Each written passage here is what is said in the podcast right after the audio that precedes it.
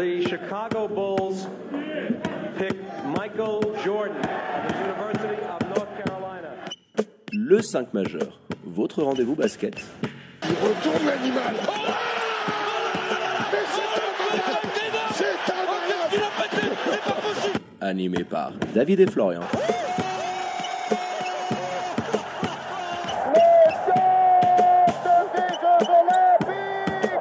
Les vendredis à partir de 21h sur Radio Tonique. Bonsoir, buonasera, Abend, le 5 majeur est là en direct sur Radio Tonique comme tous les vendredis soirs pour votre heure et demie de basket hebdomadaire. Le 5 majeur, l'émission qui dit tout haut ce que le monde du basket pense tout bas. Et ce soir, pour m'accompagner, votre expert basket préféré. Bonsoir mon Flo, comment il va? Eh bien écoute, ça va pas mal. On a torché le, le brise-glace dans notre championnat de foot euh, du, euh, de, de la semaine. On les a démolis. 4-3. Le Porto Rico Magnifique. Nous a salue. régalé, on l'embrasse. Alors moi je vais super bien David. Bonsoir à tous, bonsoir les amis. Alors pour nous aider, vous êtes habitués, hein, c'est très simple, vous branchez vos transistors sur radiotonique.ch ou vos Natel avec l'appli officielle de la radio dispo sur Android ou vos téléviseurs avec vos box internet pour le direct. Le podcast, ça sera dès demain sur les diverses plateformes d'écoute.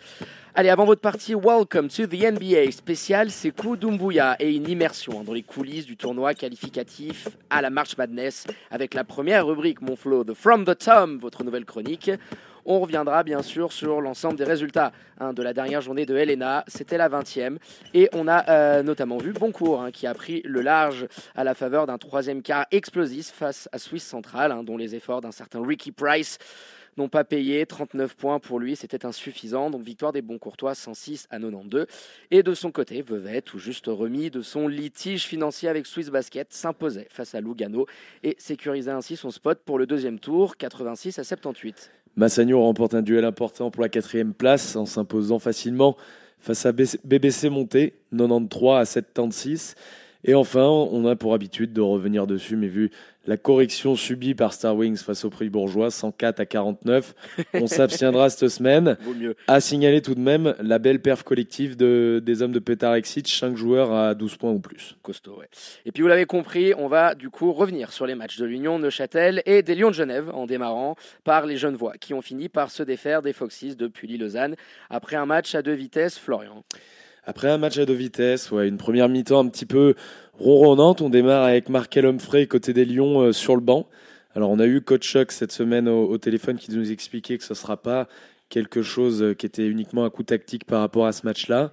C'est une Ce option. qui est important, ce sont les joueurs qui finissent le match. Alors il aime bien me le, Exactement. me le répéter et j'aime bien le taquiner par rapport à ça parce qu'il aime bien expérimenter des cinq de départ différents. Donc c'était juste euh, une tentative voilà, pour voir un peu d'autres hommes euh, aussi. Ouais, et puis c'est quelque chose auquel il réfléchissait depuis longtemps, d'avoir un joueur qui lui apporte un énorme euh, apport au scoring en sortie de banc. Euh, Markel Humphrey, ça peut être une solution. Donc il y a une petite première période, comme je l'ai dit, jouer sur un rythme un peu tranquille, un peu dans un, dans un fauteuil du côté des Lions de Genève. On va surtout chercher un petit peu poste bas à punir euh, les, les, les différentiels de taille, hein, parce que tu as Lucas Pitou qui s'est fait euh, rentrer dedans directement. Et puis euh, les, Fo- les Foxys, eux, de leur côté, restent quand même à portée de fusil, parce que mine de rien, côté Lyon de Genève, à la mi-temps, à trois points, la stat, elle est, elle est crade. hein. Il n'y a, y a rien, rien du tout qui est rentré, malgré les nombreuses tentatives ouvertes. C'était la Bérésina. hein. Donc c'est ce qui fait que les, Fo- les arrivent à rester dans le match. Oui, puis ils avaient aussi euh, leur, euh, leur trio euh, d'Américains hein, qui faisait énormément mal. Elston Jones, on en parlera. Il y avait le père Holoman et j'en oublie un aussi qui avait eu un. Steven un- Green. exactement, Stephen Green. Et même par moments Michael Curry. Ils ont été extrêmement à la peine sur la capacité intérieure qu'avaient les troupes de Randoal de Sarzin à, à pouvoir faire la différence. Et puis euh, là-dessus, euh, cette adresse, co- comme tu le disais, qui va, qui va repartir un petit peu à, à- à la hausse. Mais après, il y avait aussi cette défense fantomatique euh, des Foxes, Florian, tu t'en parlais. Hein. Il y a, il y a une très mauvaise oula. J'ai un chat dans la gorge. Vas-y, Excusez-moi, je me remets toujours, tout juste de cette saloperie de Corona. Alors, non, je blague. hein. C'était, une petite grippe, mais elle m'a, bien amoché quand même.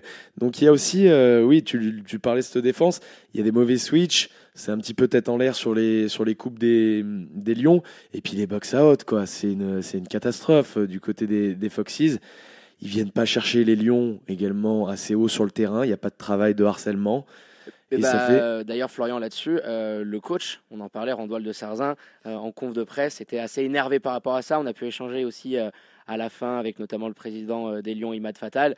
Et il avait ces deux images euh, qui lui restaient en tête où il nous disait euh, Tu te rends compte, euh, voir Markel Humphrey, le plus âgé sur le terrain, le plus ex- expérimenté, un des joueurs les plus titrés en LNA, faire couper des lignes de passe, faire des pressings à mi- mi-terrain, et Marquis Addis- Addison, qui est quand même a priori un joueur offensif, qui venait contester jusqu'à mi-terrain, des lignes de passe également, nos joueurs, ça, on n'était pas prêt à le faire. Et ça l'avait assez remonté, le rendou, hein, comme on l'appelle dans le milieu. Mais bon, j'ai bien aimé son discours, assez, assez réaliste euh, par rapport à Mais ce il est toujours assez juste, ouais.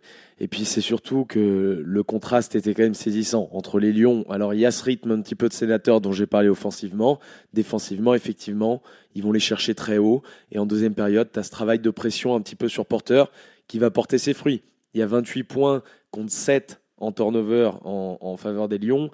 Il y a un apport du banc aussi. Alors, de par le fait que Markel Humphrey se retrouve sur le banc, qui est de 32 à 11 pour les Lions, forcément, ces petites, euh, ces petites différences-là, elles deviennent, elles deviennent grosses avec l'usure physique, avec l'usure mentale. Et on a vu rapidement, en deuxième mi-temps, les Lions prendre le contrôle du jeu et faire assez mal, faire assez mal aux Foxes, notamment sur leur perte de balle. Bah, les paires de balles, il, nous le disait justement, le, coach euh, des Foxes, qu'à l'habitude, hein, les, les Lausannois sont une des meilleures équipes de Helena avec à peu près de mémoire, si je me rappelle bien, 9 interceptions par match. Là, ils n'en ont eu que 4 et qui, derrière, n'auront donné que 7 points euh, en, transition rapide. Donc c'était beaucoup trop peu, il le disait. On n'a pas les éléments offensifs que peuvent avoir d'autres équipes. Donc si on ne défend pas le plomb, j'ai beaucoup aimé cette expression, on ne peut pas y arriver et on sera euh, complètement perdu. Donc euh, ça vient bien retranscrire ce que tu disais. Et puis le, côté Elston Jones, énormément à l'aise en, première mi-temps, qui a fait un chantier monumental. Et il le disait bien, oui, mais c'était Elston Jones face à Touillot, face à Couture, face à Duba, face même certains moments à Alex Hart. Il l'évoquait avec un- une certaine tristesse aussi, euh, une fatalité plutôt, je, dirais, le fait qu'à l'entraînement, il ne peut pas s'habituer à avoir un effort répété, euh, non pas sur quelques bribes de match qui te donnent une mi-temps, mais sur 40 minutes, ou au moins sur la trentaine de minutes qu'il pourrait jouer. Euh, donc voilà aussi ce qui leur a coûté cher aux Foxes. hein. Et à leur échelle, il y a le même problème aussi du côté des Lions, hein, ce dont tu viens de parler. C'est pour ça que je voulais évoquer ce point. Il faut impérativement l'Europe pour les Lions l'an prochain. On voit parfois un petit peu de lassitude chez les joueurs, des joueurs qui sous-performent ou qui n'ont pas le, niveau d'exigence mentale. Je pense à Marquis Addison qui, avait connu une mauvaise passe. On voit aussi des joueurs qui jouent sur un rythme de sénateur, je l'ai dit tout à l'heure, balle en main, c'est pas assez suffisant. Alors, ça va être fait par intermittence, mais globalement, on n'a pas souvenir d'un match où on s'est dit de A à Z, les mecs. Alors, s'il y a cette confrontation face à Fribourg, c'est pas assez.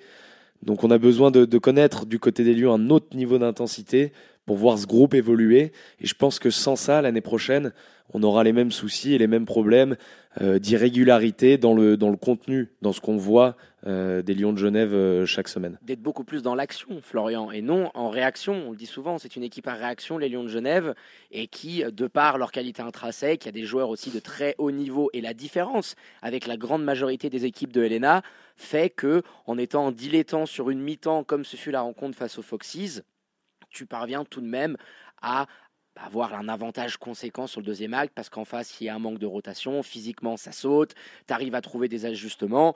Et puis, euh, puis tiens aussi euh, petite euh, euh, intermède qui à mon avis n'a pas joué en faveur des troupes de, de Sarzin, c'est ce petit incident avec le filet juste à la, à la sortie de la mi-temps où, tu as vu que ça n'a clairement pas aidé les Lausannois parce que ça a rajouté une bonne dizaine de minutes à la mi-temps et les joueurs qui étaient chaleur, Holoman, Jones et Green, ils ont eu énormément de mal à se remettre euh, dans le bain et c'est aussi ce qui a pu expliquer qu'après l'écart a, gonflé et puis dès que tu, tu- tu l'as vu passer au-delà des 12, 10, 12 points, ça semblait assez irrémédiable pour, euh, pour Lausanne. Ouais, alors au-delà de cet incident, hein, il y a quand même une mi-temps, donc ça c'est pas rare de voir une, une facette et puis l'autre de, de n'importe quelle équipe, hein, pas uniquement des Lions. Et puis là, pour parler des, des Foxes, effectivement, ils reviennent moins bien de la mi-temps, mais les gars, on savait très bien qu'ils n'allaient pas rester comme ça. J'ai pas vu euh, de gestes d'énervement, d'agacement côté Lyon de Genève.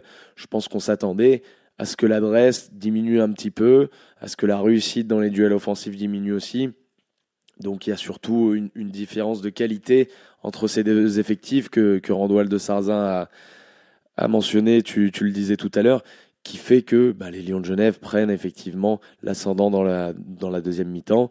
Et puis pour faire un, gros match, pour, pour faire un exploit, tu as besoin pour une équipe comme les Foxes que ton adversaire direct, quand c'est les Lions de Genève, soit pas bien sur l'intégralité d'un match. Là, une mi-temps, euh, ça, suffit, euh, ça suffit à faire la différence.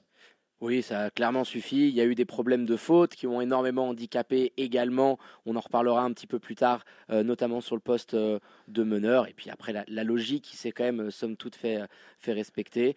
donc voilà, une victoire bien construite, notamment dans ces 20 dernières minutes par les Lions de Genève. Allez, après cette analyse un peu plus globale et tactique de la rencontre, on va maintenant passer à l'analyse individuelle des éléments, tes, euh, tes, satisfactions. Florian, tes déceptions, on commence avec ton traditionnel top 5, avec les meilleurs joueurs de cette rencontre. Et Marquis Addison, qui termine quand même à 26 points en étant qu'à 6 sur 11 au tir et à 2 sur 7 de loin, ce qui est déjà pas mal. Euh, sa grande force, ça aurait été d'aller chercher des fautes. On l'a vu un nombre de fois hallucinant sur la ligne, il termine à 12 sur 13 au lancer. Euh, il a été hyper agressif offensivement comme défensivement. On l'a vu une bonne partie du match aller chasser très haut, ce dont parlait Randoual de Sarzin sur le terrain. Euh, ça a fait beaucoup de bien au Lyon de Genève et on a eu, ils ont pu récolter les fruits de ce travail d'acharnement, notamment en deuxième mi-temps avec ses pertes de balles. Et puis 26 points, c'est son season high, euh, 4 rebonds et encore des bonnes mains pour aller gratter 3 ballons. Bah, on le sait hein, que Marquis Addison, c'est un des tout meilleurs arrières du championnat. On l'a assez répété. Euh, un habitué traditionnel. Hein, il a sa carte gold euh, du, top 5. Mais euh, on attend un petit peu plus de son côté les gros matchs. Donc là, il est apparu. Belle présence sur la des lance avec une très très grosse agressivité. Peut-être quelque chose qu'on aimerait voir dans les prochaines semaines. Hein, Marquis Addison qui attaque un peu plus le cercle parce qu'on a bien vu que quand il est au niveau de la ligne, c'est quand même de, l'argent en coffre. Allez, on passe maintenant à ton deuxième élément de Stop 5. Markel Humphrey, le capitaine, qui sortait du banc, on l'a dit tout à l'heure, qui termine avec un bon petit match quand même, un 19 points, 6 rebonds, euh, il a même quelques petits assists, ouais, 3 assists. Et en 25 minutes, Trois voilà. interceptions aussi, donc il était un petit peu au four et au moulin. En, 25 minutes, Markel Humphrey, euh, qui aura fait énormément de bien, il a permis d'énergiser un petit peu les troupes avec euh, sa rentrée. Il a fait du bien dans, un moment où les Lions étaient un petit peu en difficulté, notamment dans le jeu. Et puis voilà, il est monté à l'arceau, il a claqué un ou deux dunks, il a fait ce qu'il sait faire, Markel Humphrey. Bon, la valeur sûre, hein, ton meilleur élément sur 2020 qui continue toujours dans cette constance-là, donc pas vraiment une surprise de, le retrouver là. Et puis on va passer maintenant au troisième joueur de, Stop 5. Ray John Kelly, alors qu'il a fait un, bon petit match, encore auteur de 17 points. 17 euh, points, 5 assists pour John Kelly, que moi j'ai trouvé euh, très bon et très intelligent. Alors je pense que c'était un choix de tactique voulu par coach d'aller euh, chercher Luca Pitou poste bas oh, parce qu'il est allé lui faire il, est allé, ouais, il est allé lui faire un nombre de fois hallucinant. Donc voilà, encore un, beau match, ça fait 2 trois belles performances, belles prestations de la part de John Kelly. On le disait, il y avait un petit peu, de temps en temps, on pouvait remarquer ça, le fait que, que Marquis n'est plus la même euh, ou l'est beaucoup moins qu'avant son arrivée. Et ben là, euh, Marquis, il a réussi, disons qu'ils ont réussi à cohabiter tous les deux, et c'est la première fois que je le vois de manière euh, très positive comme ça. Donc bon, bon petit match de Red John Kelly, bonne cohabitation avec Marquis Addison, c'est de bonne augure pour la suite ça. Oui, on en a parlé durant la rencontre, parce qu'on l'a commenté, hein, on est en train de l'oublier sur, sur la chaîne YouTube de Swiss Basket et sur Radio Tonique en direct. Ils ont beaucoup communiqué l'un avec l'autre sur le terrain beaucoup plus dans la provocation, euh, pas de shoot longue distance pour lui sur cette rencontre-là, mais très adroit, et notamment en post-up où il a fait des misères au, à, Lucas Pito qui, revenait sur, euh, sur cette ère. Donc euh, un, match qui est vraiment dans la continuité. Hein. Ça fait euh, un bon petit mois qui commence à prendre la mesure de ce poste-là. tu sens que John Kelly, c'est vraiment un des, un des très très bons moves de cette année 2020. Tu as clairement été gagnant dans, dans cet échange avec Derek Colter. Et puis tu vas quand même nous mettre dans ce top 5 quelques petits éléments des Foxys quand même. Oui, parce qu'il y a eu du bon quand même. On en a parlé. Elston Jones. pour sa première mi-temps de très bonne facture offensivement déjà. Il était déjà à 14 points à la mi-temps.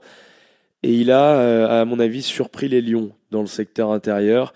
Euh, on sait que c'est un bon joueur, mais de là à envoyer comme ça, à aller chercher sur des Justin Touillot euh, qu'il a complètement massacré dans cette première mi-temps, j'ai trouvé que tout le long du match globalement. Alors il y, a eu cette méforme un petit peu à un moment donné, mais les Lions ils n'ont pas su vraiment trouver de réponse à la hauteur du talent du garçon. Quoi. Surpris, tu le disais bien, euh, Nanchuk nous l'a dit à notre micro, hein, on savait que c'était une équipe accrocheuse, elle l'a montré euh, lors du match aller et encore ce soir, mais on ne pensait pas non plus que Jones allait nous poser autant de problèmes en première mi-temps. Donc il y a un petit peu cet effet de surprise que tu venais de, mentionner. Euh, énormément de moves post-bas.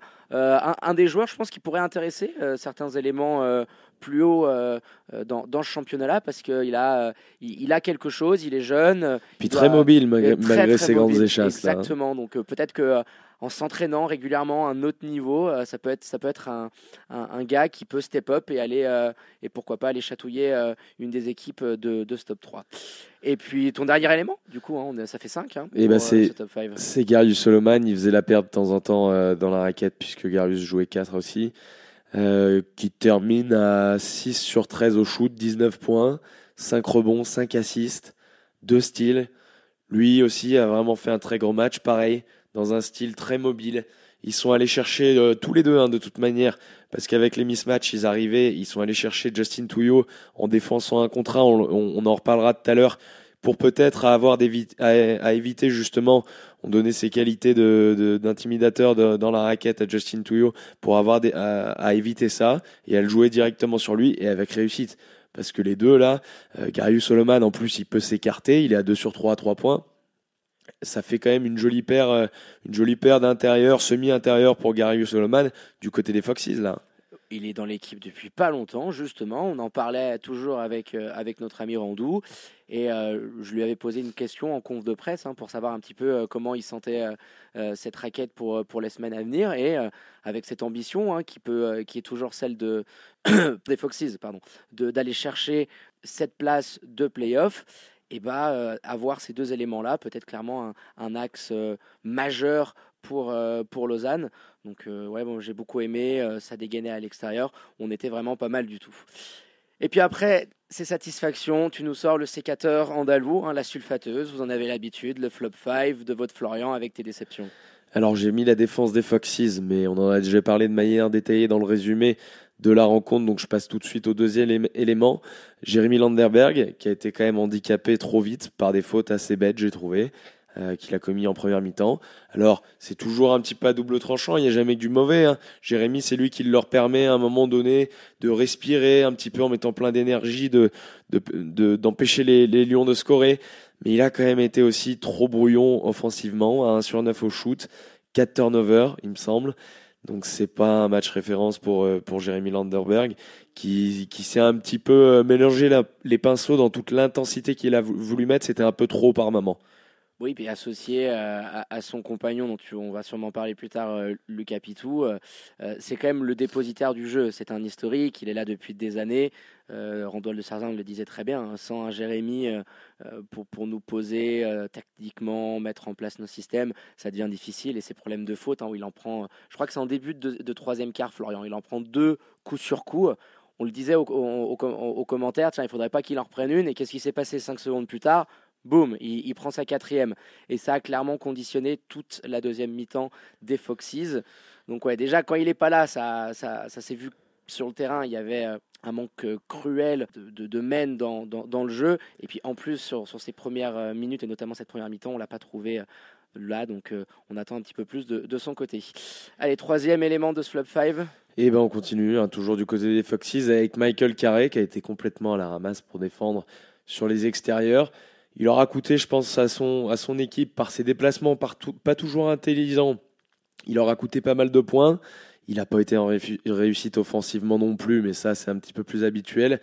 Bon, il a quand même le mérite de prendre des responsabilités au shoot, il s'est pas caché. Malheureusement, ça fait un sur 7, donc mauvais match des deux côtés du, du terrain. Michael Carré, membre du flop 5 à part entière. Oui, pas grand chose à dire, Florian, là-dessus. Une ou deux minutes intéressantes quand il est rentré. Et puis après, euh, on avait du mal à voir l'impact qu'il pouvait amener euh, de ce côté-là. Il en attendait plus aussi, euh, Randwall de Sarzin. Donc voilà, logiquement, dans, ton flop 5, ça ne me surprend pas. Et puis on va passer peut-être maintenant à un élément, un élément du cru. C'est ça, le, le Capito. J'en ai parlé aussi beaucoup, donc très régulièrement ciblé post-bas par John Kelly. Il était en grande difficulté offensivement et de manière générale sur le parquet. Euh, c'est, je pense, pour ça d'ailleurs hein, qu'on, l'a vu limité en, nombre de minutes. Il est à 18 minutes normalement à peu les près. Fautes, aussi les fautes qui l'ont, qui l'ont un petit peu handicapé. Aussi les fautes, mais il fait sa troisième assez tard hein, sur, son deuxième, sur son troisième passage. Donc, euh, surtout son, son niveau de jeu, notamment en début de match, où euh, je pense que Randwaldo Sarzin et son assistant ont dû se dire ça va être très compliqué de faire re-rentrer le pépère sur le parquet parce qu'ils vont nous le bouffer poste bas quoi. Ils ont euh, cette maîtrise technique sur demi-terrain, les Lions de Genève, pour te permettre à chaque fois d'envoyer un meneur en isolation poste bas sur le capitou. Oui, ou à un moment on a même vu Mark Humphrey également, ça oblige à des aides et, euh, et des switches. Euh, donc toujours compliqué pour lui, on le sait, c'est un ancien de la maison et euh, depuis son départ des Lions, c'est toujours compliqué, on le sait mentalement, à appréhender ce genre de match, ce retour euh, sur des terres qui t'ont vu briller. Donc encore un match décevant pour le Capitou au pommier, un manque de logique de sa présence dans, dans ce flop 5. Et puis le dernier élément, mon Flo. Et on passe du côté des Lions de Genève avec Justin Touillot, j'en ai parlé aussi tout à l'heure. les Lions l'ont recruté en vantant ses mérites dans l'art de l'intimidation et, de faire hésiter les, extérieurs à driver au cercle. Il était cette fois-ci attendu dans un domaine différent, à savoir la défense en un contre un poste bas, face à des intérieurs très mobiles, on l'a dit, comme Holoman et surtout comme Elston Jones. Et on l'a vu en grande difficulté quand même. Il fait, euh, il fait une vingtaine de minutes. C'est un petit peu lent dans ses déplacements, bougé parfois même physiquement par, euh, par Elston Jones il s'est fait dévorer au rebond. Hein. Euh, j'ai pas sa stat, euh, sa stat de rebond euh, défensif ou offensif, hein, les deux globales. Ah bah ça va être très vite. Il a aucun rebond défensif et juste deux prises offensives, deux petits rebonds pour lui, c'est trop peu. Donc voilà, il s'est fait dévorer au rebond par manque d'explosivité un petit peu parce que ça as des joueurs plus petits qui sont arrivés à, à chercher. Et voilà, on le saura. je pense que, alors même si c'est la première fois qu'on le voit dans ce registre, il est bien moins intéressant dans une défense euh, intérieure en un contre un que justement, comme on le disait tout à l'heure, à pouvoir venir en aide avec son, son QI défensif sur les, euh, sur les drives euh, des, des extérieurs des équipes adverses au Lyon. Ouais, il avait laissé présager de bonnes choses à Fribourg. Là, c'était beaucoup plus compliqué pour lui. On a été étonné. Il n'a pas pris énormément de minutes. Euh, il a pris la foudre en première mi-temps euh, face au père Elston Jones, on l'a assez dit.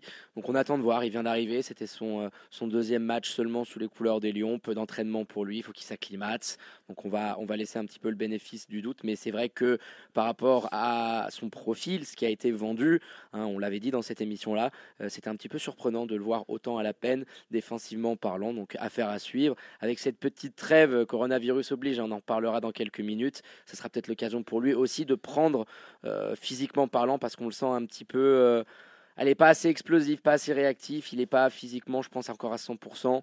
Donc, euh, ça sera un axe de, de, développement, clairement, du côté des Lions de Genève. On a fait le tour sur cette rencontre, Flo, et on va passer maintenant à celle qui voyait l'Union Neuchâtel affronter le BBC Nyon, hein, le dauphin de Fribourg olympique au championnat, qui s'est quand même fait une sacrée peur sur cette rencontre. Hein. Oui, ils se sont fait peur, les, les joueurs de l'Union, exact. Euh, il y a une première mi-temps qui est catastrophique de la part des Neuchâtelois. Il y a un manque d'envie qui est clair. Il y a aussi un manque d'humilité, je pense.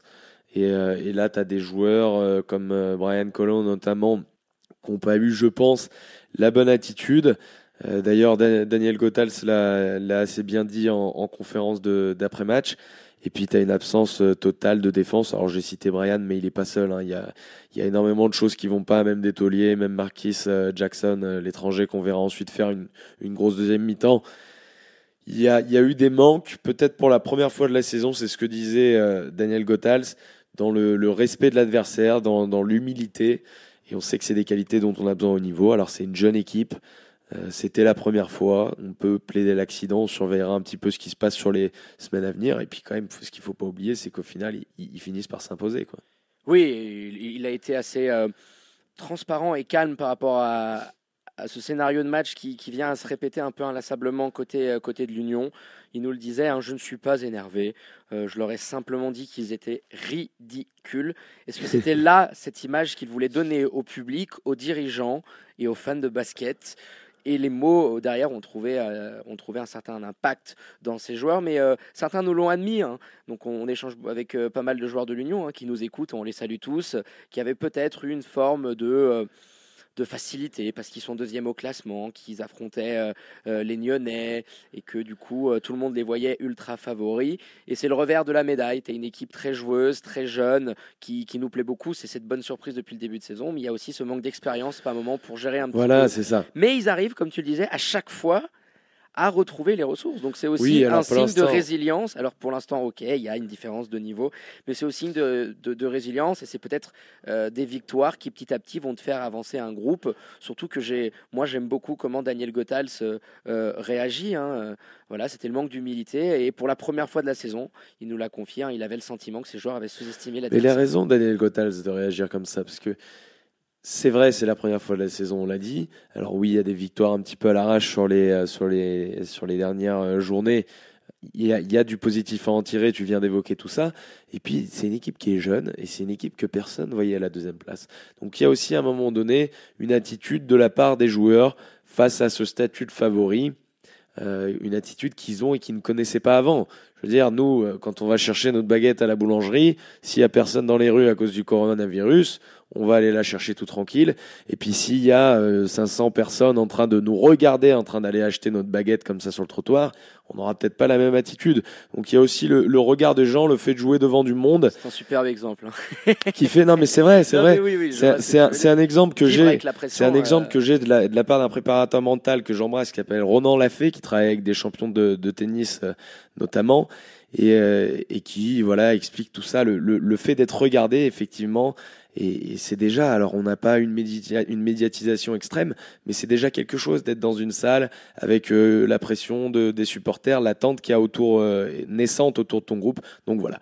Pour en revenir au match, euh, Nyon, eux, de leur côté, ils ont fait ce qu'il y avait à faire. Ils ont été appliqués défensivement. Ils punissent le manque d'envie de Neuchâtel en première mi-temps. À l'intérieur, notamment, où Sané punit notamment les mauvaises re- rotations, le manque criant de communication en défense.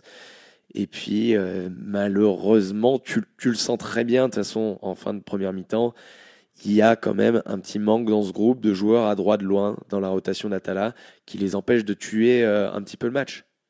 Bah oui, hein, euh, sur, cet aspect-là, seul Endoy et, le petit espagnol Cabo Shimaro peuvent prendre ce genre de, responsabilité, mais l'adresse elle est trop faible, 1 sur 10. Alors tu arrives à dominer parce que tu as un joueur comme euh, Tchèque Sané hein, qui est inusable. Tu, sens tout le talent de, ce joueur-là, hein, passé par la proie, les championnats du monde, on en a souvent assez parlé, et qu'avec le peu de minutes, parce qu'il est souvent en dessous des 30, fait à chaque fois des chantiers monumentaux. Euh, à la mi-temps, euh, quand on commentait le match des Lions de Genève, on voyait euh, ses statistiques qui étaient énormes. Il était déjà en double-double. Personne n'arrivait à, l'arrêter du côté de l'Union de Châtel. Et tu as toujours ce côté-là un petit peu bâtard. C'est que tu sais que sur la fin de match, euh, ça, ça va peiner, ça va tirer la langue. Et ces rotations-là, tu le disais bien, en général, et sur le, le fait d'avoir des joueurs à droit depuis le parking, coûte cher euh, aux troupes d'Alain Tala. 41-26 à la mi-temps. Neuchâtel va revenir des vestiaires avec sa défense ce coup-ci, hein, c'est mieux. Ça va leur permettre de marquer des points faciles en transition. C'est Marquis. C'est Marquis Jackson qui s'occupe de tout avec 10 assists. Il en fait 8 sur la deuxième période. Et il s'occupe un petit peu de toutes ces transitions. Il est très, très, très vite en cercle. Il, a euh, cette capacité à attirer des défenseurs sur les transitions parce qu'il avance très vite. Et donc, dans, les corners, on attend ou juste après, euh, après des feintes de, de lay-up, euh, il, peut glisser la balle à ses intérieurs. Il l'a très bien fait. Daniel de Gottal sera aussi demandé d'insister au rebond. Isaiah Williams et puis le trio d'inté, Martin, Maurice Padgett, ils s'en sont occupés. Il y a une domination globale quand même, hein, des Nyonnais euh, sur, la- rencontre, mais qui s'est rétrécie euh, énormément jusqu'à l'équilibre même en deuxième période. Et ça a été une des clés aussi de cette, cette deuxième période pour les, joueurs de Neuchâtel. Et puis après, le talent fait la, différence. Une fois que tu te mets à défendre, c'est aussi un petit peu hein, le, mal de ce LNA, si, hein, si on peut dire.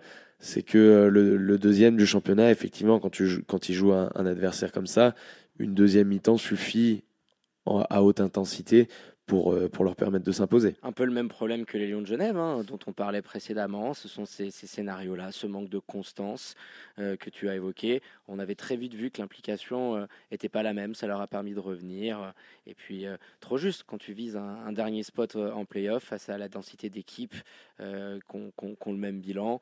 Donc, euh, on a vite vu également aussi euh, à la fin du, du troisième quart-temps, il y a eu un 7-0, je crois, Florian. Ouais, c'est ça, il termine par un 7-0. Et que les Nyonnais, ils étaient à, bout de souffle, warning, euh, bande d'arrêt d'urgence. Ils se sont fait cramer déjà par le pressing tout terrain euh, dans, le, dans le début du troisième quart.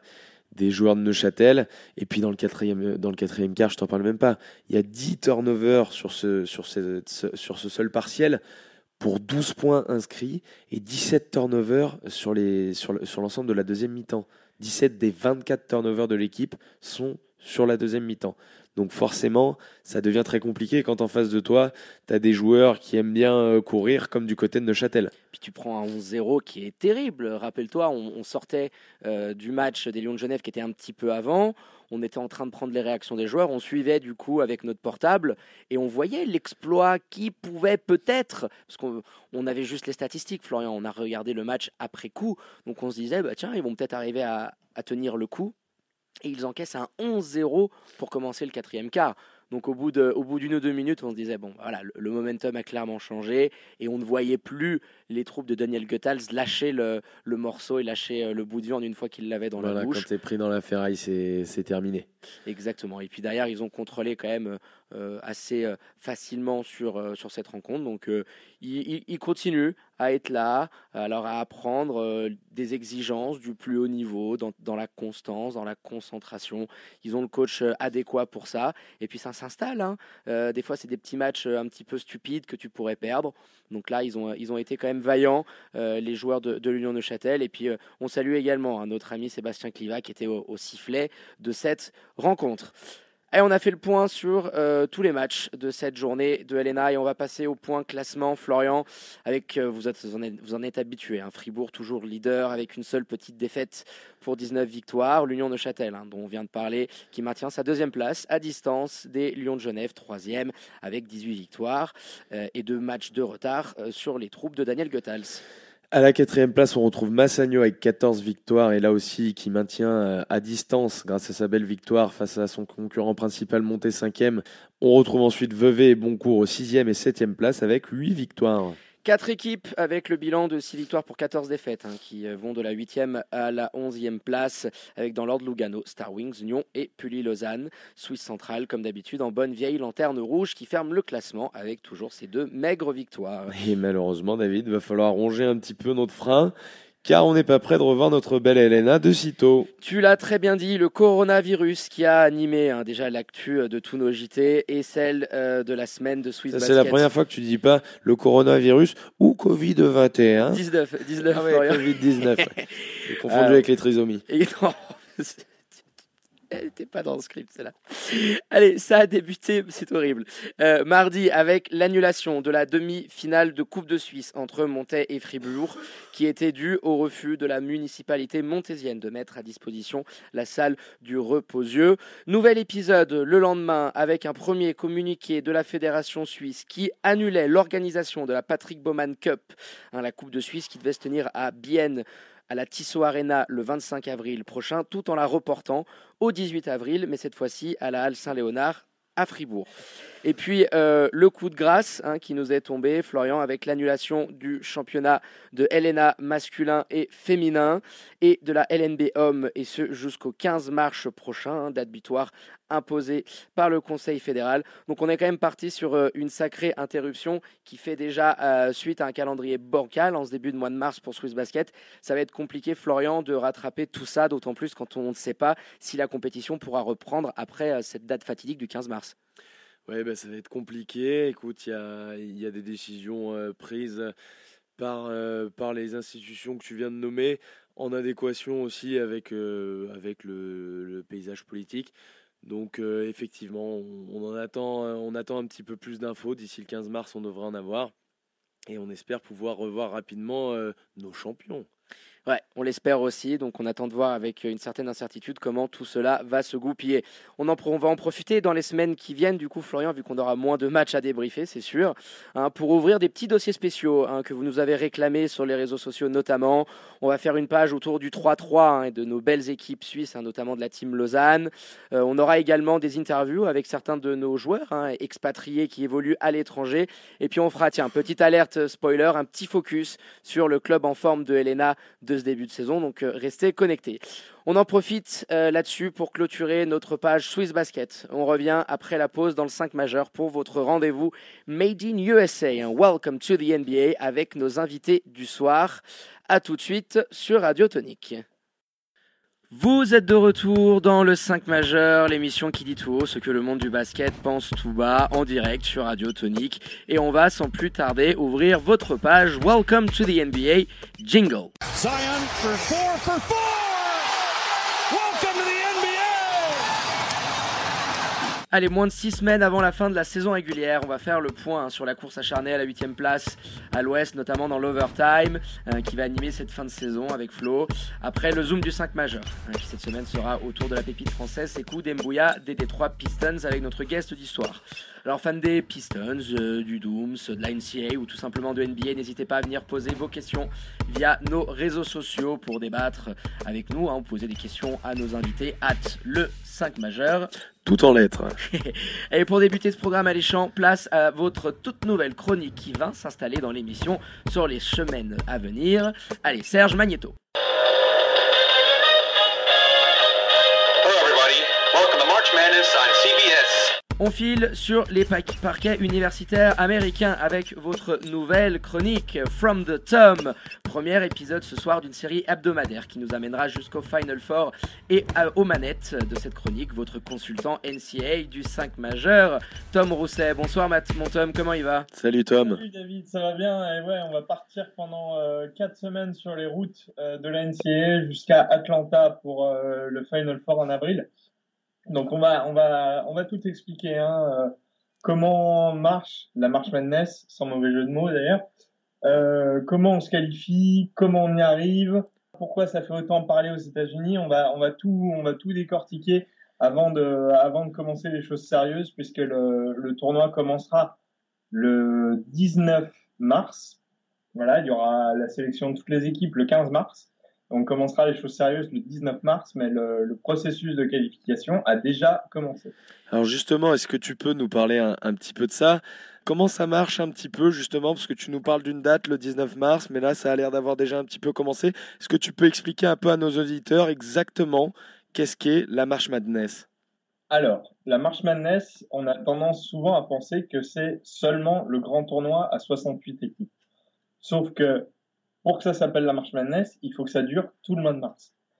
Et ça a déjà commencé 3 mars avec le début des tournois de conférence, qui sont une des voies de qualification. Il y a deux, voies de qualification pour le tournoi de la marche Madness. La première, c'est de gagner le tournoi de ta conférence. Les 32 conférences de NCAA jouent un tournoi auquel toutes les équipes participent.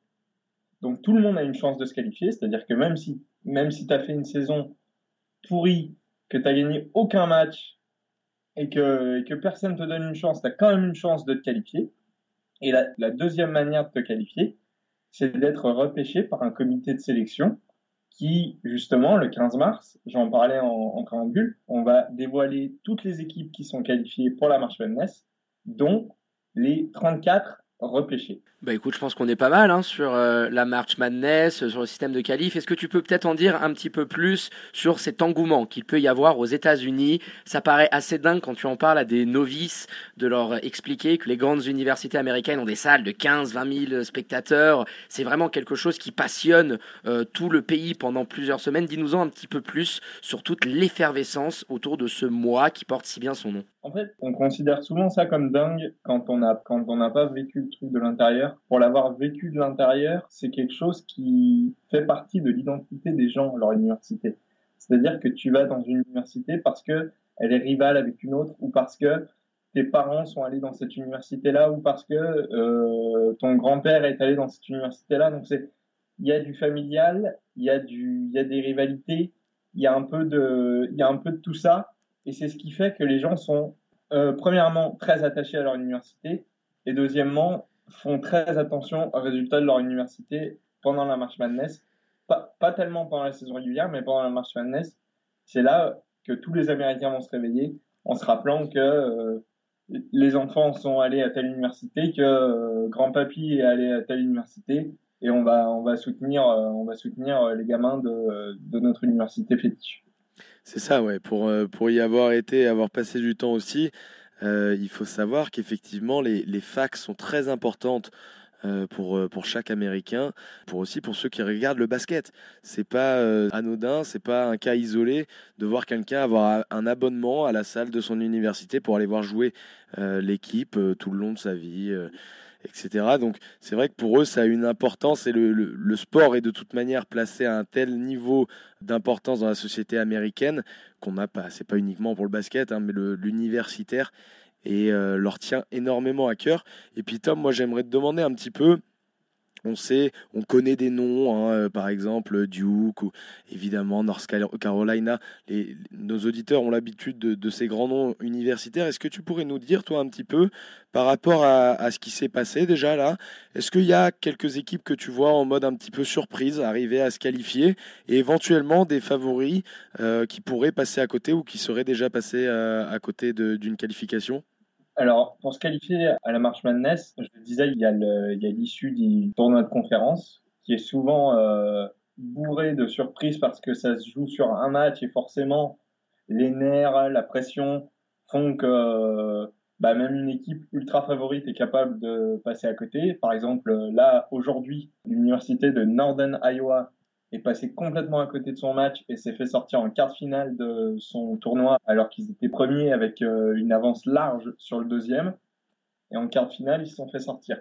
Donc déjà, ils sont très vraisemblablement passés à côté d'une qualification parce que leur problème, ça va être, ils sont dans une petite conférence et c'est très rare d'aller chercher ce qu'on appelle des at-large. En fait, c'est un repêchage. C'est très rare d'aller chercher un, un repêchage quand tu fais partie d'une toute petite conférence. C'est le cas de, c'est le cas de ces mecs-là.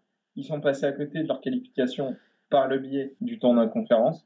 Maintenant, reste à voir s'ils peuvent aller chercher un at-large. Et il y a quoi dans cette, euh, dans cette équipe-là, justement, qui pourrait être euh, sélectionné euh, à, la, à la prochaine draft, en- à la prochaine draft, pardon, en, termes- Ah, en termes de prospects? À la prochaine draft, il n'y a pas grand-chose. La chose qu'il faut regarder souvent qui concerne la March Madness, c'est le calendrier qu'ils ont joué et on regarde qui ils ont battu, contre qui ils ont perdu et dans quelles circonstances.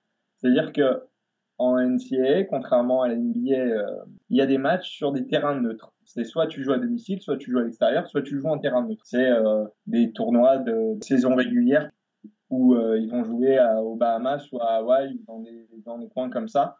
Et donc, le comité qui sélectionne prend en compte tous ces facteurs-là, c'est-à-dire contre qui tu as gagné, contre qui tu as perdu, de combien tu as gagné, de combien tu as perdu, et dans quelles circonstances? Est-ce que c'était à domicile, est-ce que c'était à l'extérieur ou en Ce qui peut sauver euh, Northern Iowa aujourd'hui, c'est de se dire, on va regarder leur euh, calendrier, ils ont des euh, victoires de qualité. Par exemple, contre Colorado, qui était 20e, euh, 24e dans le pays au moment euh, de la victoire de Northern Iowa, donc c'est bien. Le, comité va vraiment regarder tout ça et essayer de euh, trouver 34 équipes qui soient repêchables. Puis euh, tiens, on- tu en parlais euh, très, euh, très rapidement dans, dans le préambule. hein, les premières finales de conf arrivent, arrivent demain. On connaîtra les, les premiers qualifiés. Est-ce que tu peux nous en dire un petit peu plus sur les affiches et puis un petit peu ton prono qui tu vois éventuellement passer sur, sur ces rencontres-là? La première finale, ça va être la finale de la conférence Mountain West. C'est la conférence qui a vu éclore cette saison. L'une des, surprises de la saison, c'est euh, San Diego State, qui n'a pas perdu un match avant son 26e match, si je ne dis pas, ou son 27e match, si je ne dis pas de bêtises. Ils ont terminé la saison avec une seule défaite.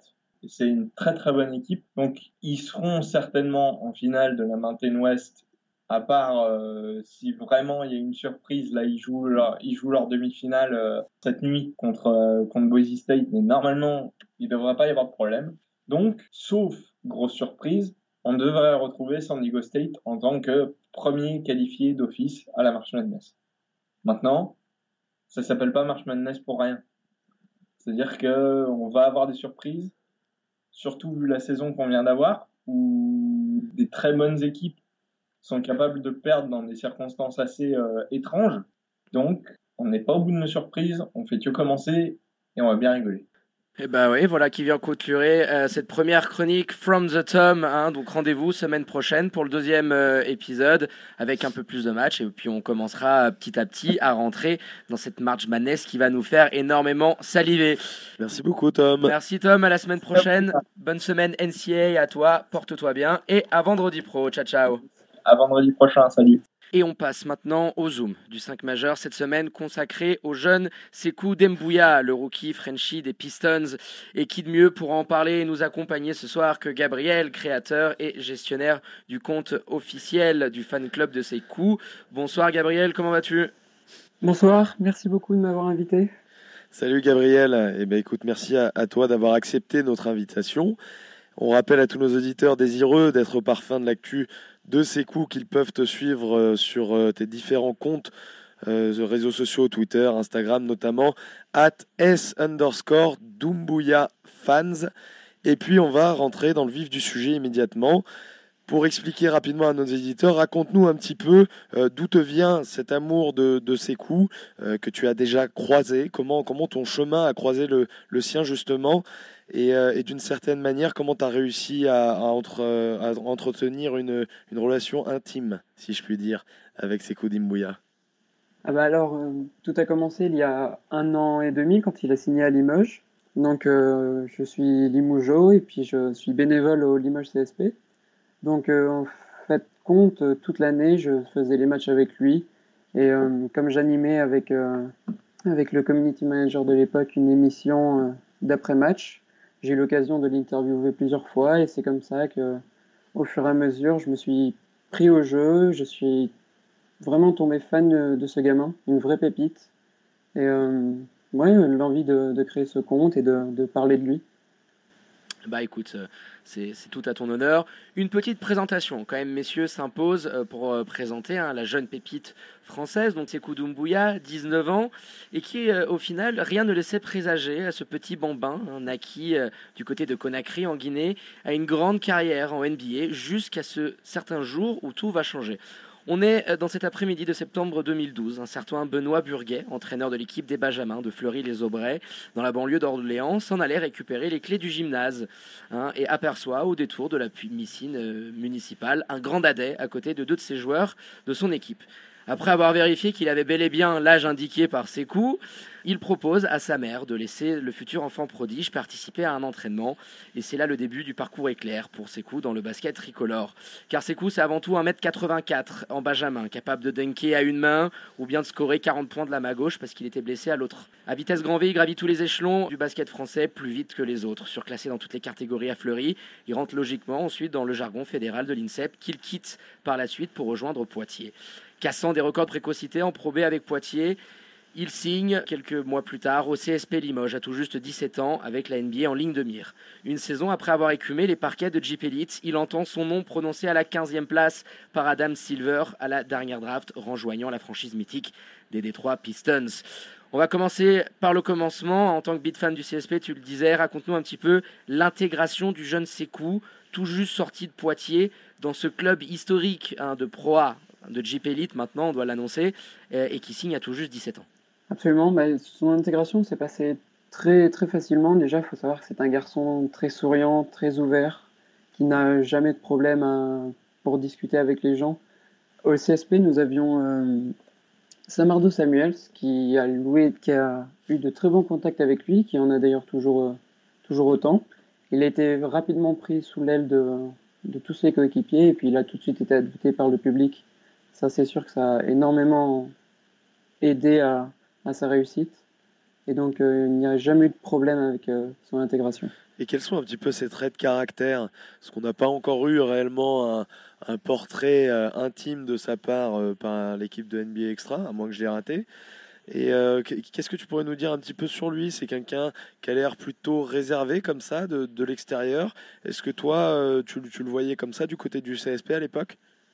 Bah, au, tout début, oui, oui, il était, réservé, mais on voit très rapidement que dans son groupe d'amis, dans ses proches, hein, qu'il qui connaît, tout ça, qu'il est très à l'aise et toujours souriant, toujours euh, le, petit mot, enfin quelqu'un de très agréable, souriant, et puis un, vrai gamin qui, est toujours à fond, toujours euh, comment dire, avec son petit caractère, euh, avec sa mode.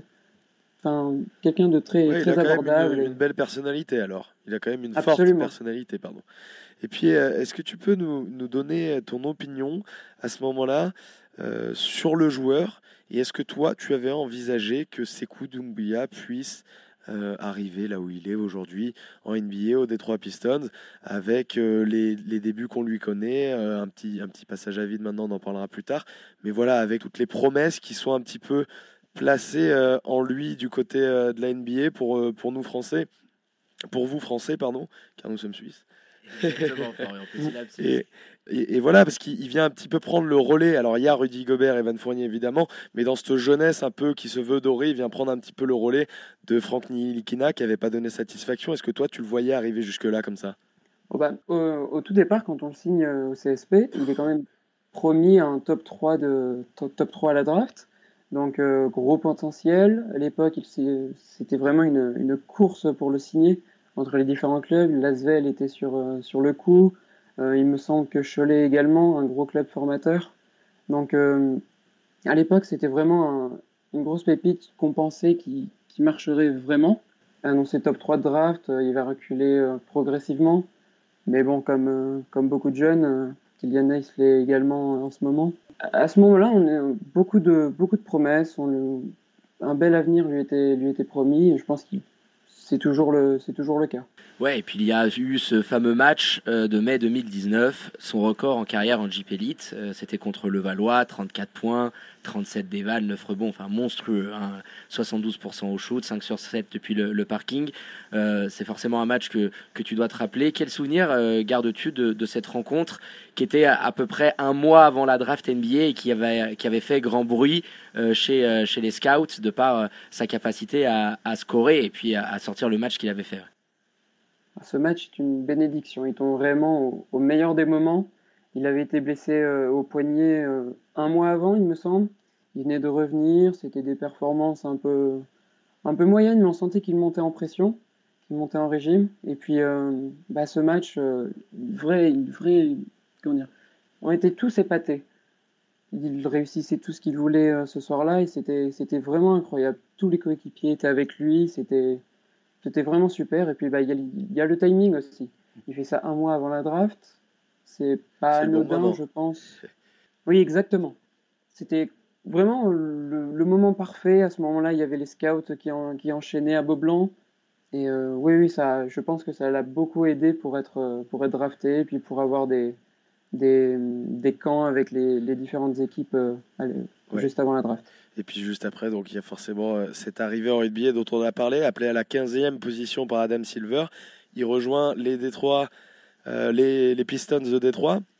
Est-ce que euh, tu aurais préféré le voir ailleurs, peut-être dans une autre équipe? Est-ce que toi, quand tu le vois drafter Sekou Mbouya à la, à la 15e position, toi qui connais déjà son, son parcours et son niveau de jeu, tu te dis, euh, de par aussi le fait qu'il était annoncé plus haut euh, par le passé, tu te dis, putain, à 15e, c'est un petit peu loin. On se disait éventuellement euh, une rentrée dans le top 10. Comment tu l'avais vécu, toi, ce draft de Sekou? Eh ben, il y a eu une certaine déception parce que vraiment le soir même, tout, enfin les derniers, les dernières euh, mock drafts l'annonçaient septième ou dans ces eaux-là.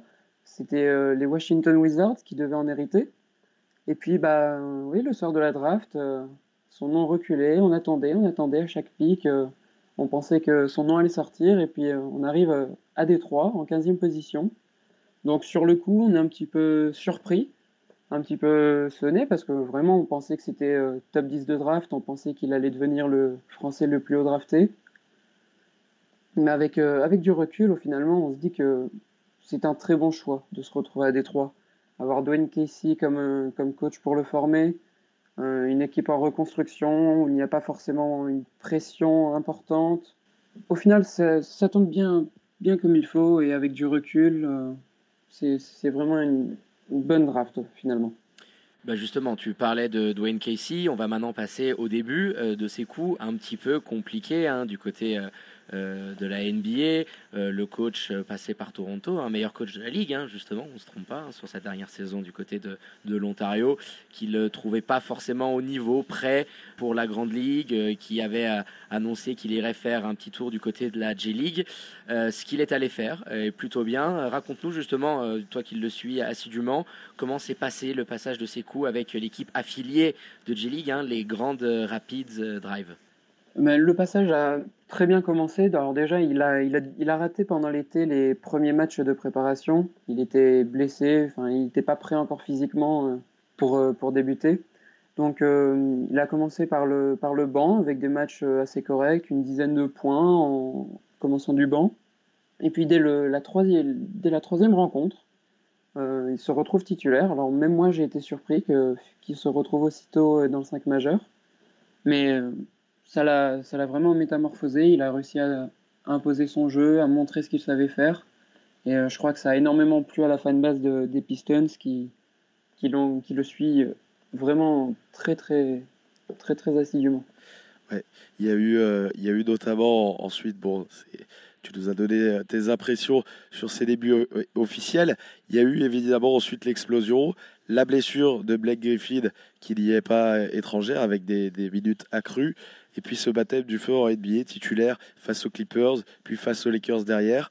Le statement envoyé à la Ligue, le Thomas sur Tristan Thompson, qui, fait, euh, qui sert de magnifique photo fond d'écran à l'iPad de David. elle, cette photo, elle est assez incroyable. Cette installation dans, dans le 5 majeur euh, de Détroit à l'époque, où euh, avant d'avoir un, petit coup de mou, Sekou va quand même faire 2-3 performances de choix. Ah, en effet, oui. Euh, se retrouve très rapidement dans le 5 majeur. Cette blessure, la, blessure de Blake Griffin a énormément aidé. C'était pas forcément prévu. Qui se retrouve aussi tôt dans le 5 majeur euh, de, de Détroit. Euh, juste avant, il faisait juste quelques petites apparitions, quelques minutes en fin de match. Rien de très impressionnant, même euh, décevant de le voir jouer que, que deux minutes en fin de match. Mais, euh, mais finalement, oui, cette blessure est arrivée au bon moment. Il était en forme à ce moment-là et ça lui a plutôt bien réussi puisqu'il enchaîne deux doubles-doubles pour ses deux premiers matchs. Une performance qui n'avait pas été faite depuis euh, très longtemps. Et puis oui, bah, ce dunk sur Tristan Thompson, euh, difficile de rêver mieux pour euh, se faire connaître en NBA et se faire un, vrai nom parmi les superstars. Ah c'était assez dingue. Hein. Il avait été relayé euh, de, manière assez incroyable par, par tous les Frenchies de NBA. Je crois que c'était euh, Evan qui lui avait dit Oula, c'est cool, c'est pas bien ça. Donc euh, c'était vraiment un, gros message envoyé euh, pour, pour, marquer ton territoire. Et puis derrière, forcément, il y a eu un petit coup de mou qui a suivi. Il y a eu ce petit retard à l'entraînement, des petites critiques de Dwayne Casey, une sortie du 5 majeur. Euh, est-ce que tu peux nous en dire un petit peu plus, justement, sur cette après-explosion qu'a connue l'ancien joueur de Limoges? Oui, bah, période compliquée. Je pense que c'est dû principalement à de la fatigue c'est vraiment un enchaînement des matchs auxquels il n'était pas habitué à, en jouant en France. Là, en ce moment, il se retrouve à plus de, pas loin de 50 matchs. Euh, euh, pour, à titre de comparaison, l'année dernière avec Limoges, c'était une quarantaine de matchs. Donc la fatigue, euh, je pense, y est pour quelque chose dans cette baisse de performance. Euh, Peut-être un manque de confiance aussi. Euh, je me suis beaucoup plaint euh, sur Twitter du fait aussi qu'il ne soit pas assez intégré par le, reste de l'équipe dans le jeu. On a remarqué que en, dehors de ces, gros matchs où, il était très en réussite et où la balle circulait bien avec lui, que bah, ces derniers temps, il est plus cantonné à un rôle de catch and shooter.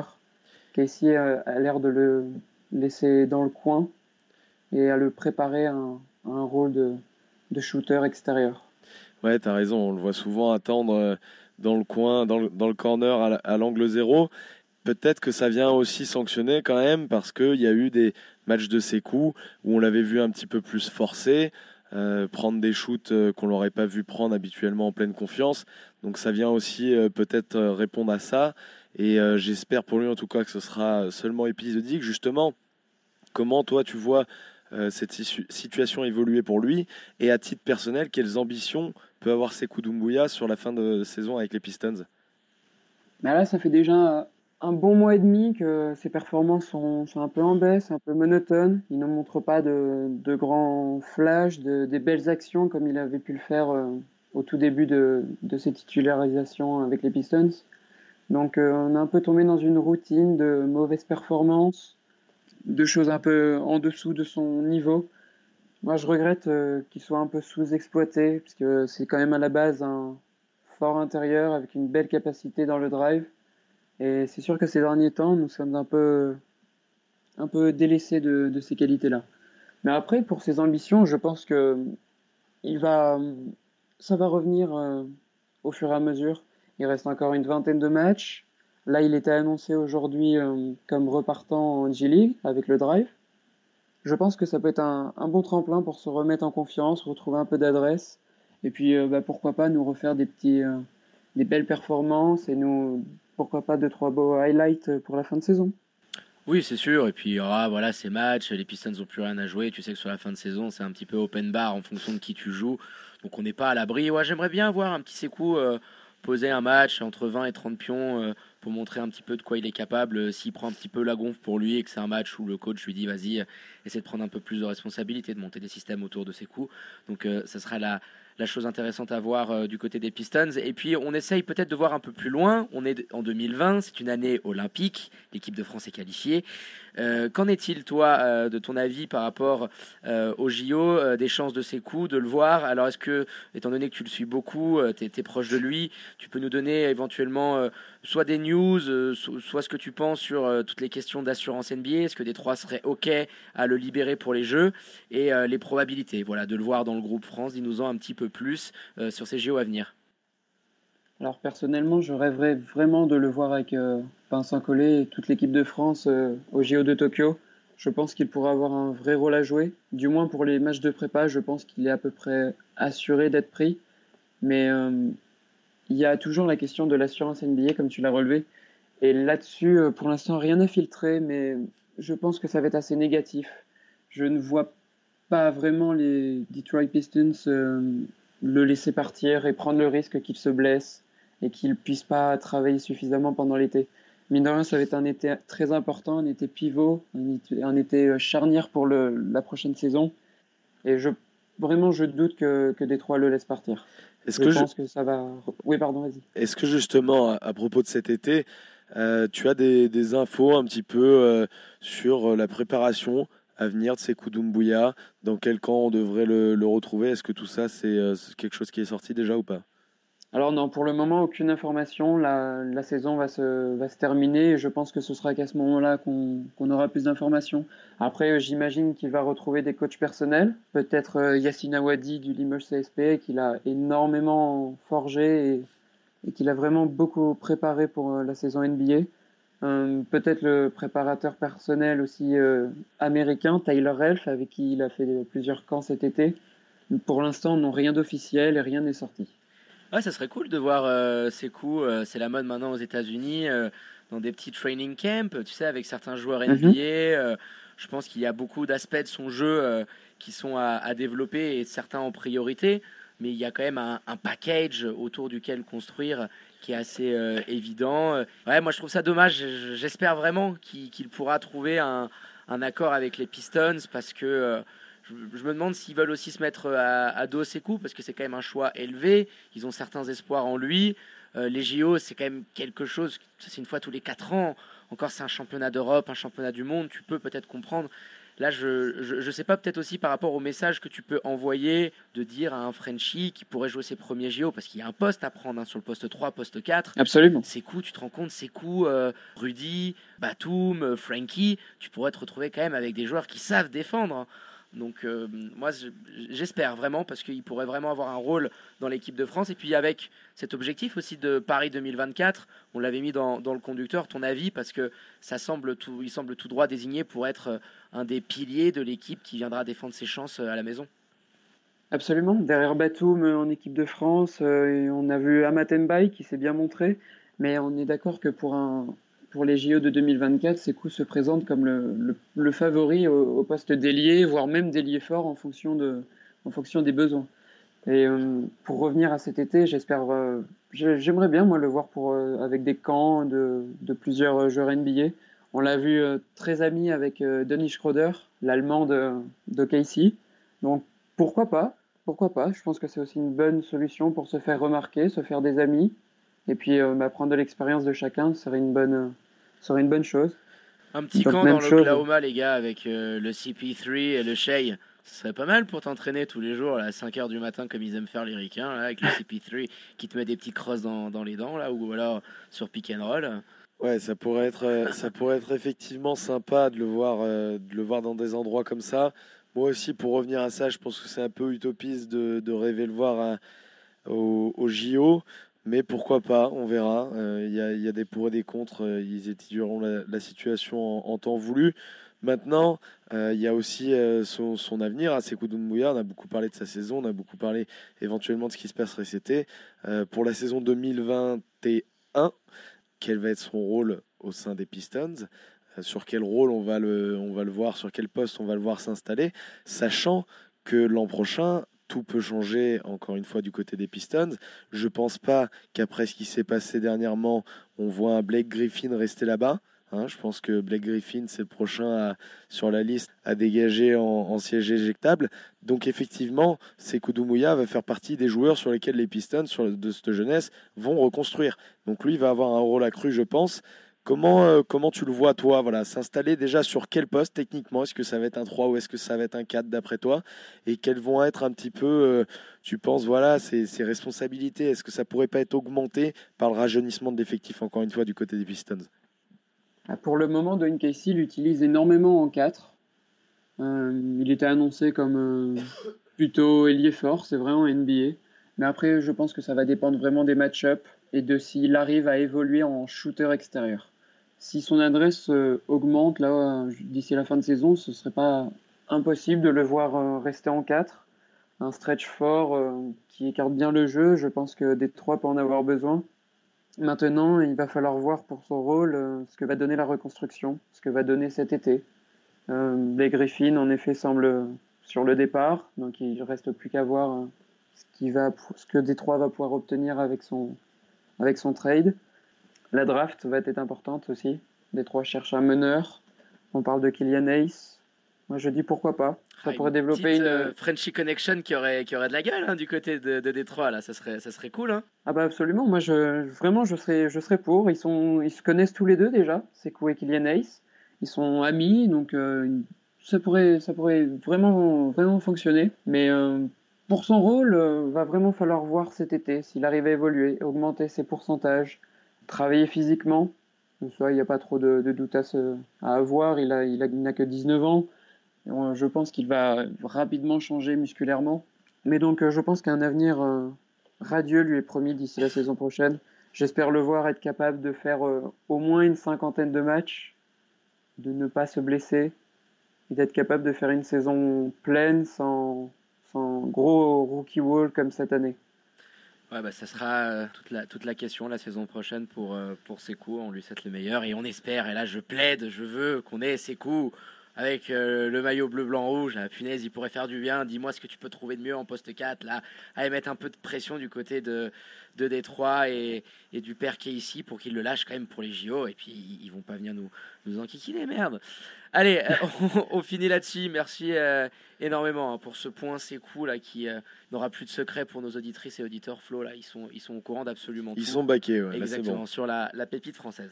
Allez, avant d'attaquer le quiz du 5 majeur que toute la planète NBA nous envie, les petites infos what the fuck croustillantes de la semaine, passer un petit peu sous les radars. Euh, le principe est simple, je balance, on s'en fout, on s'en branle ou on s'en branle pas et on débat un petit peu dessus. Euh, Kyrie Irving, ça y est, finalement opéré, blessé, euh, out jusqu'à la fin de saison.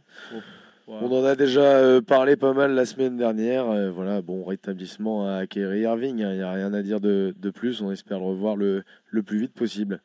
Allez, c'est plié par Flo, moins ça va vite. Euh, la deuxième, du côté des Lakers, Troy Daniels wavé out, hein, comme euh, bah tiens un certain Samir Seic. On n'en a pas parlé, mon Flo. On fait maintenant une petite apartie. Samir Seic qui a quitté les Lions de Genève.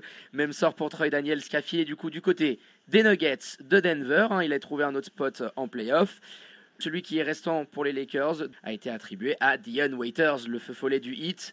On en parle un petit peu. Qu'est-ce que t'en penses? Oh, je pense moi que c'est une bonne nouvelle pour les Lakers. Une belle relation avec euh, LeBron James, qui connaît bien avec ses années euh, à Miami. Donc euh, je pense que ça va être intéressant pour les Lakers. Après, est-ce que ça va être un, élément suffisamment important pour ramener le, le titre à Los Angeles? Je ne sais pas. À voir le rôle qui va lui être attribué aussi. Tout reste à voir. Et ouais, on verra, hein, ça peut peut-être être donné. Je me dis que dans un contexte avec LeBron, il a calmé euh, des, euh, des mecs comme Dwight Howard, comme JR dans sa carrière. Ça peut peut-être fitter hein, avec Dion, hein, s'il te met juste les shoots quand on a besoin. Donc euh, affaire à suivre. Et puis on va finir avec cette euh, lutte acharnée, un peu en mode alerte teaser des semaines qui vont venir, Florian. Cette huitième place à l'ouest, on en parle. C'est le feu entre Memphis, Portland, Sacramento, les Spurs, les Pels, hein, qui sont dans un mouchoir de poche. Hein, cinq euh, matchs seulement entre la huitième et la douzième place. Euh, Qu'est-ce que vous en pensez un petit peu hein, de, de cette course acharnée pour le dernier spot là? Bah, je te laisse euh, commencer, Gabriel. Si tu veux. Alors pour moi, déjà, je pense que les Spurs sont un peu hors course. Enfin, vraiment, je ne les vois pas remonter, je ne les vois pas faire une série suffisamment longue pour euh, reprendre la place de Memphis, voire de Portland. Donc je pense que ça va se jouer entre Memphis, Portland et Sacramento.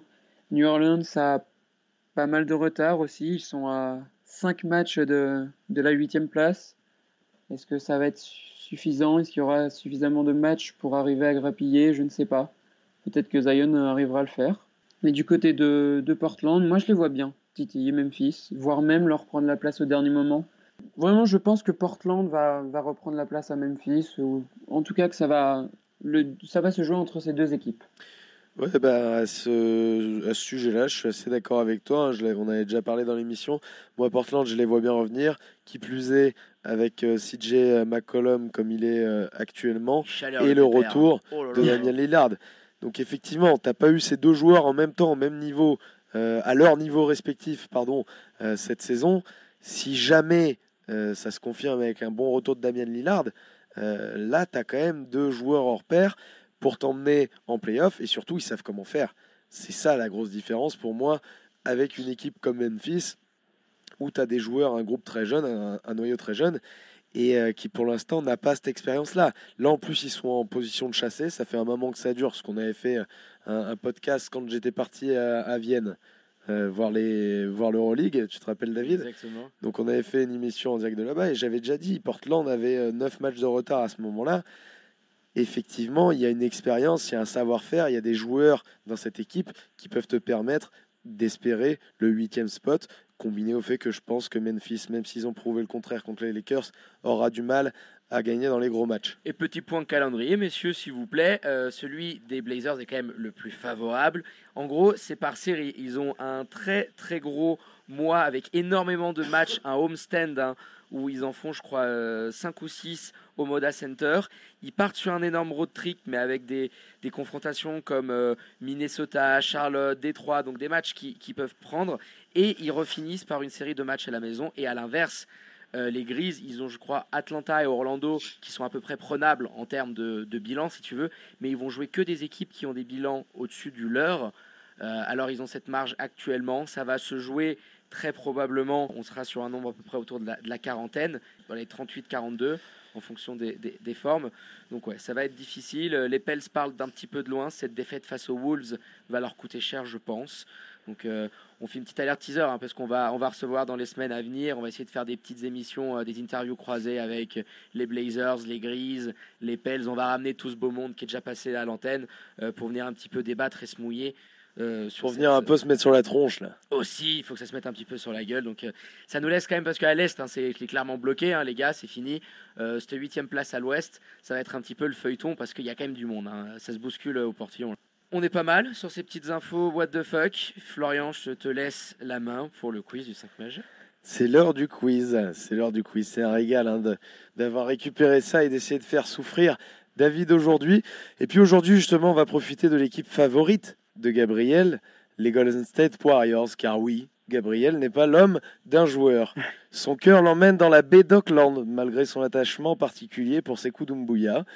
Mérite qu'on ne peut pas attribuer à cet affreux fan de LeBron James, qu'est, j'espère, le futur vaincu de ce quiz, David qui n'a pour Cleveland que du sarcasme à la bouche depuis le départ du King. Du Magic. Du GOAT, du mec qui a fait choke les Warriors. Et voilà face ici que notre présentateur Made in Topugal tentera de vous rabâcher, que vous faire oublier que LeBron James donnera toujours la main à Michael Jordan pour traverser. Voilà, j'ai fini d'y régler son compte au pépère. Maintenant, c'est à ton tour, Gabriel. On va procéder, vous en avez l'habitude, sous format final NBA, Je au meilleur des sept matchs. euh, que sur la dernière rencontre face aux Rockets, j'ai fait quelque chose qui n'a jamais été fait. Florian menait 3-0 en finale. J'ai remonté le Et 4 tu, à la et- suite. et tu as gagné 4-3. 4-3. Merci, au revoir. Donc voilà, je sors quand même sur ce genre de prestation. C'est pour mettre un petit coup de pression à Gabriel. C'est Ah, chez lui. Innocemment parlant. c'est chez lui qu'on a retiré la dernière euh, bannière au plafond pour, le, pour les résultats du quiz. Si tu veux savoir, effectivement, il y a un client à qui j'ai fini de régler son compte. C'est à ton tour, Gabriel. Donc on procède, je vous l'ai dit, au format finale NBA. Ça peut aller au meilleur des sept manches. Et on revient bien sûr sur l'une des plus belles rivalités que la NBA ait connue. Quatre finales NBA de 2015 à 2018. Trois victoires pour la Don Nation et une victoire pour LeBron James qui jouait à l'Est. On attaque bien sûr à l'Oracle Arena. Game 1. Et attention pour ces deux premières questions, toute mauvaise réponse vous prive de temps de parole à moins que votre adversaire ne parte aussi à la faute. On est en plein dans la saison 2016-2017. La haine s'est abattue sur Golden State à la mi-saison avec l'arrivée controversée de Kevin Durant dans la baie. En novembre, juste avant le premier affrontement entre les deux franchises, un joueur des Warriors prend la parole. Qui suis-je? Attention, rapidité.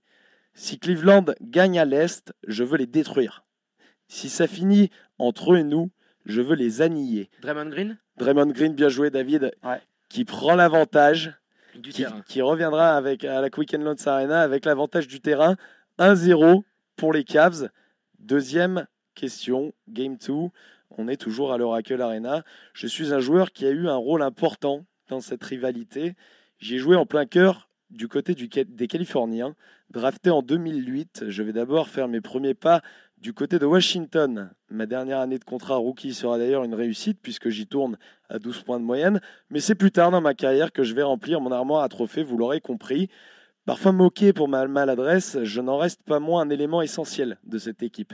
Mais je serai malheureusement plus connu pour mes apparitions dans le Shaktin Full que pour mon niveau de basketteur. Javal Javal McGee. Ah oui Oh, ouais. Bien joué David. Ouh C'est là le là là Shaqtin, là là. là C'est le le- Shaqtin qui m'avait tué. Parce que les Wizards, j'étais en train de me dire dans, dans la bande euh, Livingstone, Barbosa, etc. Il y en a qui sont pas passés par les Wizards. Du coup, j'étais un petit peu en panique là-dessus. j'ai- Et du coup, le- J'ai j'ai eu beaucoup de mal aussi. C'est vrai que le Shaktin euh, était un très bon indice. Et ouais, le Shaktin, il l'a, il l'a complètement massacré. Ouais, ouais, ouais. Il lui avait fait du tort. hein. Il avait fait une, Il une sortie, euh, et tout. et il en pouvait une, plus, une sortie euh, médiatique à ce sujet. Javel Magui, il avait dit que ça Un lui peu, avait un peu un, comme peu un certain gardien Montpellier avec Julien Cazard. C'est ça, exactement la même chose. Exactement la même chose. Pas le niveau de, de second degré, je pense, à adapter. Après le Shaq, ouais, c'était son, c'était son petit joujou favori. Troisième question, les gars. On file du côté de la Quicken Loans Arena avec 2-0. Euh, je ne le supporterai pas, le sud des Warriors, je te préviens, Gab. Je ne le supporterai pas. Regarde ton téléphone, je t'ai envoyé un texte sur la réponse, d'accord Ok, Allez. troisième question, Game 3. Euh, drafté haut par les Knicks en 2005, je suis rapidement envoyé du côté des Wizards après deux saisons qui peinent à convaincre pleinement. Je vais ensuite vivre mes plus belles années du côté de Phoenix avec quatre saisons de suite à plus de 11 points de moyenne et de bons pourcentages derrière l'arc. C'est d'ailleurs que l'on fait appel à moi un petit peu plus tard dans ma carrière pour tenter de ramener une bague à Cleveland en compagnie de LeBron, où je débarque d'Orlando. En milieu de saison, je vais rester trois ans et débuter et disputer pardon, trois finales. Nom et prénom et également celui d'un célèbre. Pardon, mon prénom Ah, était. punaise, je- euh, Ah, j'ai un trou. Comment il s'appelait Mon prénom est également celui d'un célèbre acteur américain dont le nom de famille est lui aussi celui d'un joueur NBA, Tatum. Oh la charade Oh là là, euh, euh, ah, oh, putain. euh, oh putain, non mais oh là, je l'ai fait. euh, oh, l'autre qui partout. Euh, euh, qui mais il venait d'Orlando, mais oui. Je vous laisse les garçons 10 secondes. ah, je l'ai pas, putain. J'arrive pas non plus. Euh, J'attribuerai ensuite le point à qui je voudrais bien. euh, euh, euh, euh, Top Non, tu l'as pas, tu l'as pas, tu l'as pas. C'était Shining Fry. Shining Fry, drafté haut. Drafté à la 8 place quand même en 2005, Shining Fry, je vous ah, rappelle les gars. hein. sa gueule devant mes yeux, punaise. Donc euh, voilà. Et puis euh, Channing Tatum, Ah. donc le fameux acteur avec qui je faisais la, la comparaison destin croisé. Euh, bonne réponse Gabriel, donc ça fait euh, 2-1. Gabriel Ouais, prend un match à la Quicken Loans Euh, Arena. Et on passe maintenant au Game 4. Euh, celui dont, dont on va parler euh, fait partie du staff, des, du staff pardon, des Cavs au moment de leur titre face aux Warriors. Mais avant ça, il a aussi eu une carrière de joueur.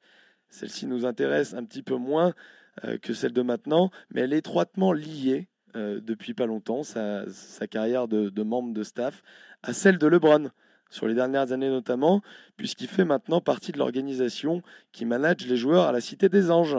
Qui suis-je? Je vous la redonne. Tyron Lou, bien joué David. Tyron Ah, Lou. Je fais Oui. partie du staff des Cavs au moment de leur titre face aux Warriors. Ah, mais je me Mon suis dit, il destin- fait partie du staff, tu vas pas parler du coach. Mon Je Ah, bah, c'est trop facile. je chercher m'attendais à un vieil assistant des familles. J'étais en train de me faire qui y avait à l'époque sur le banc. Voilà, je suis parti du staff des Cavs. Je fais partie, pardon, du staff des Cavs au moment de leur titre. Ensuite, mon destin est lié à LeBron James sur les dernières saisons puisque je suis maintenant à la Cité des Anges. 3-1 pour David en tout cas. Attention, ça a déjà été inversé dans ce genre de confrontation, un Je 3-1. me retrouve dans la, dans la peau du couillon là. Voilà, peu, tu là. te Ah, retrouves ouais, dans ouais. la peau du super couillon, mon pint. Attention. Éventuellement. 3-1. Allez. Nous sommes le 5 juin 2016 et c'est l'heure du Game 2 entre les Warriors et les Cavs. 1-0 pour les troupes de Steve Kerr et 2-0 même, ou dans un match facilement remporté 110 à 77. Ce qui va étonner finalement, c'est plus le, le meilleur scoreur de ce match, avec 28 unités et 5 sur 8 de loin. Qui, pensez-vous, était le meilleur scoreur côté Warriors lors de ce 5 juin 2016 Hum, Iguadala Faux David, donc euh, si jamais il donne la faux. Redis les stats de loin. Alors, euh, 28 unités et 5 sur 8 de loin. Qui c'est qui pouvait dégainer à cette époque-là? C'est- T'as dit c'est pas une des stars, hein J'ai Bah, dit, c'est étonnant que ce soit lui.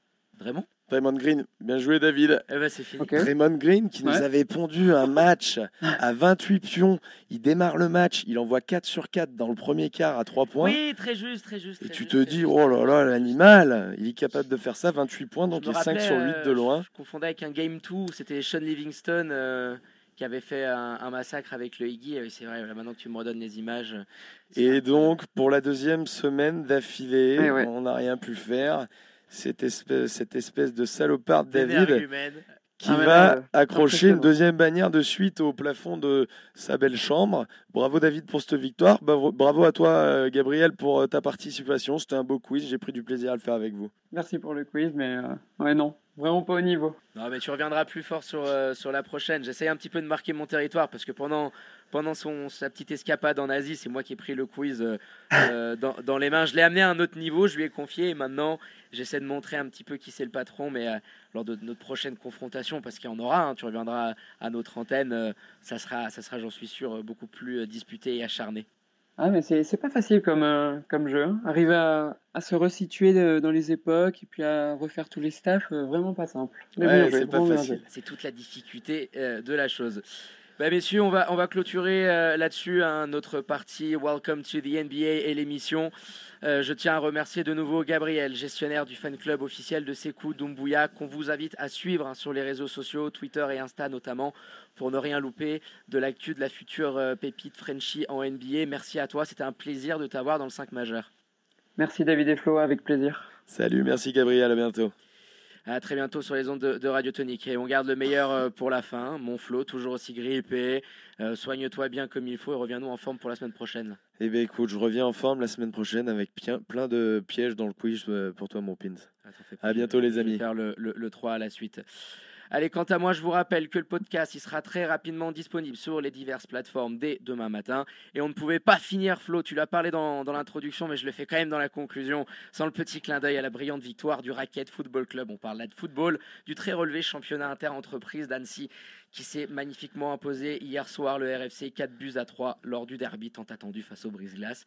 Un grand bravo à eux, on les embrasse et merci à la, au portier adverse, hein, le, le Porto Rico. Ah putain, lui on l'embrasse. hein. Ah lui on Avec une l'embrasse. grosse bise. On t'enverra le podcast, euh, Morico.